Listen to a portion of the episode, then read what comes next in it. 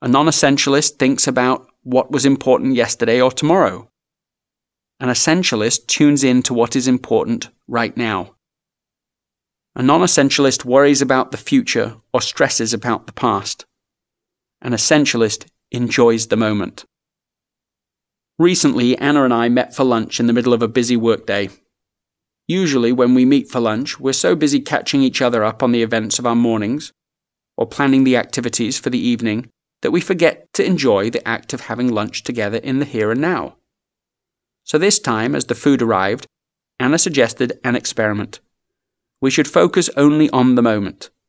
No rehashing our morning meetings, no talking about who would pick up the children from karate or what we'd cook for dinner that night. We should eat slowly and deliberately, fully focused on the present. I was totally game for it. As I slowly took my first bite, something happened. I noticed my breathing. Then, without conscious intent, I found it slowing. Suddenly, time itself felt as if it was moving slower.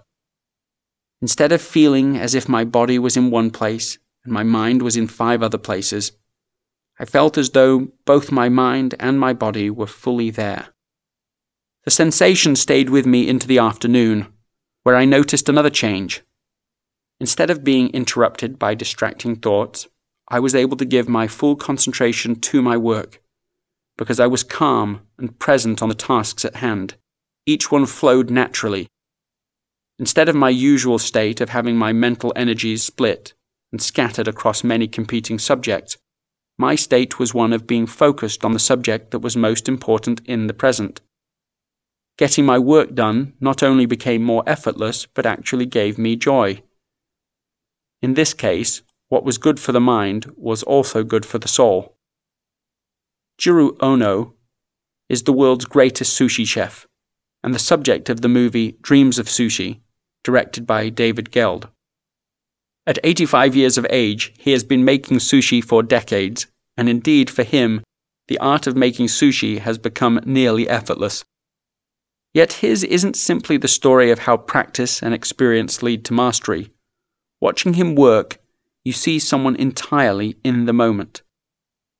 Essentialists live their whole lives in this manner, and because they do, they can apply their full energy to the job at hand. They don't diffuse their efforts with distractions. They know that execution is easy if you work hard at it, and hard if you work easy at it. Multitasking versus multifocusing. I ran into a former classmate of mine years after graduating from Stanford. I was on campus doing some work on a computer in one of the offices when he came over to me to say hi. After a minute of pleasantries, he told me he was in between jobs. He explained a little about the job he was looking for and asked if I could help him. I started asking him some questions to see how I could be helpful to him. But 20 seconds into the conversation, he got a text on his phone. Without saying a word, he looked down and started responding to it. I did what I typically do when that happens. I paused and waited. Ten seconds went by, then twenty. I simply stood there as he continued to text away furiously. He didn't say anything. He didn't acknowledge me. Out of curiosity, I waited to see how long it would go on. But after two full minutes, which is quite a lot of time when you are standing waiting for someone, I gave up, walked back to my desk, and went back to my work. After another five minutes, he became present again, interrupting me for the second time. Now he wanted to resume the conversation, to ask for help with his job search again. Initially, I had been ready to recommend him for a job opening I knew of, but after this incident, I admit to feeling hesitant about recommending him for an interview where he might suddenly not be present.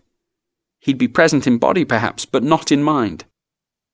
At this point, you might expect me to start talking about the evils of multitasking, about how a true essentialist never attempts to do more than one thing at a time, but in fact, we can easily do two things at the same time wash the dishes and listen to the radio, eat and talk, clear the clutter on our desk while thinking about where to go for lunch, text message while watching television, and so on.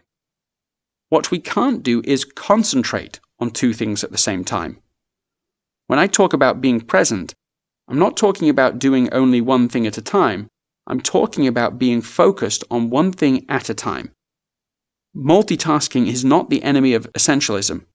Pretending we can multi-focus is. How to be in the now. What can we do to be fully present on what is in front of us? Following are some simple techniques to consider.